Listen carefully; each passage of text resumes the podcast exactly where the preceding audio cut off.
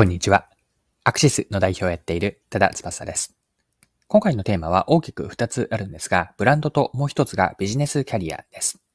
面白いと思ったあるプロサッカー選手の新しいビジネスを立ち上げるという話から学べること、ブランドとビジネスキャリアの作り方、この2つについて学べることを掘り下げていきます。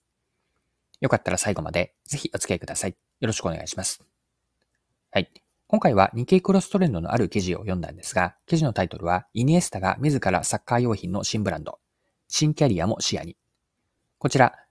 アンドレス・イニエスタ選手についての記事だったんですが、イニエスタ選手というのは、FC バルセロナであったり、スペイン代表でも活躍したスター選手で、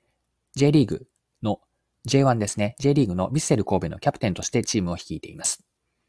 そんなイニエスタ選手が中心となって、新た新たなサッカーシューズアパレルブランドであるキャピテンが設立されたとのことなんです。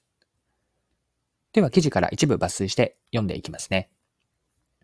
2022年9月8日に国立競技場で行われたイニエスタ新ブランド発表会に登壇登壇したイニエスタ選手は、ブランド名のキャピテンには、サッカー選手としての全てのキャリア、一人の人間として人生で学んだこと、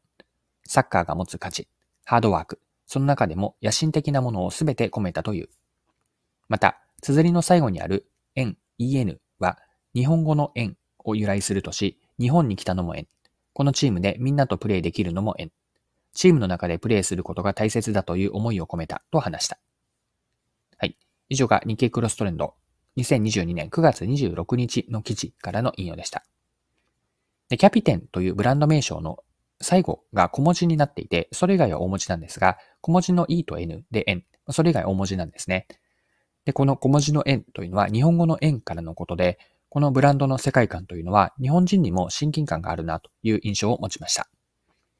はい。では、ここから後半のチャプターに入っていくんですが、後半ではイニエスタ選手のこの新しいブランド、キャプテンの立ち上げから学べることについて掘り下げていきましょう。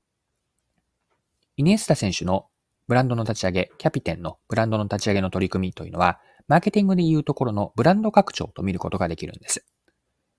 ブランド拡張とは、今ある商品やサービスのブランド、これを他のカテゴリーでの新商品に新しく活用すること。これがブランド拡張なんです。既存のブランドの知名度とか人気を活かせるので、ゼロから新しくブランドを立ち上げるよりも横展開がしやすいという特徴があります。一方で注意点もあって、新しく出す商品やサービスと元のブランドイメージが全く違いすぎると、お客さんから見ればブランドの世界観に一貫性がなくなって、時には混乱も生んでしまうんです。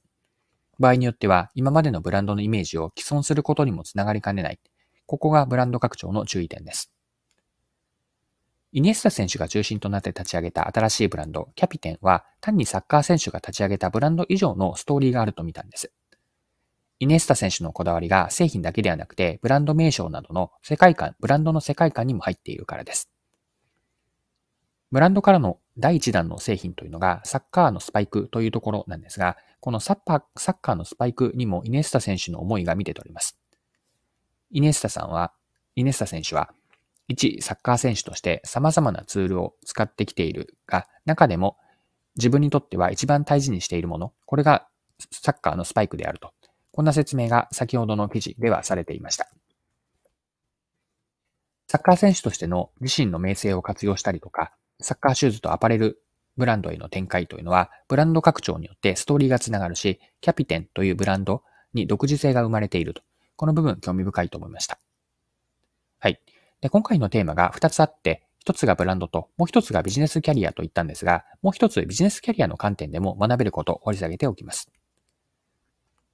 キャピテンの立ち上げから学べるのは、早いタイミングで次を、次の布石を打っておく重要性と。これがキャリアの観点での学びだと思ったんです。というのは何かというと、2022年時点でイニエスタ選手はまだ現役なので、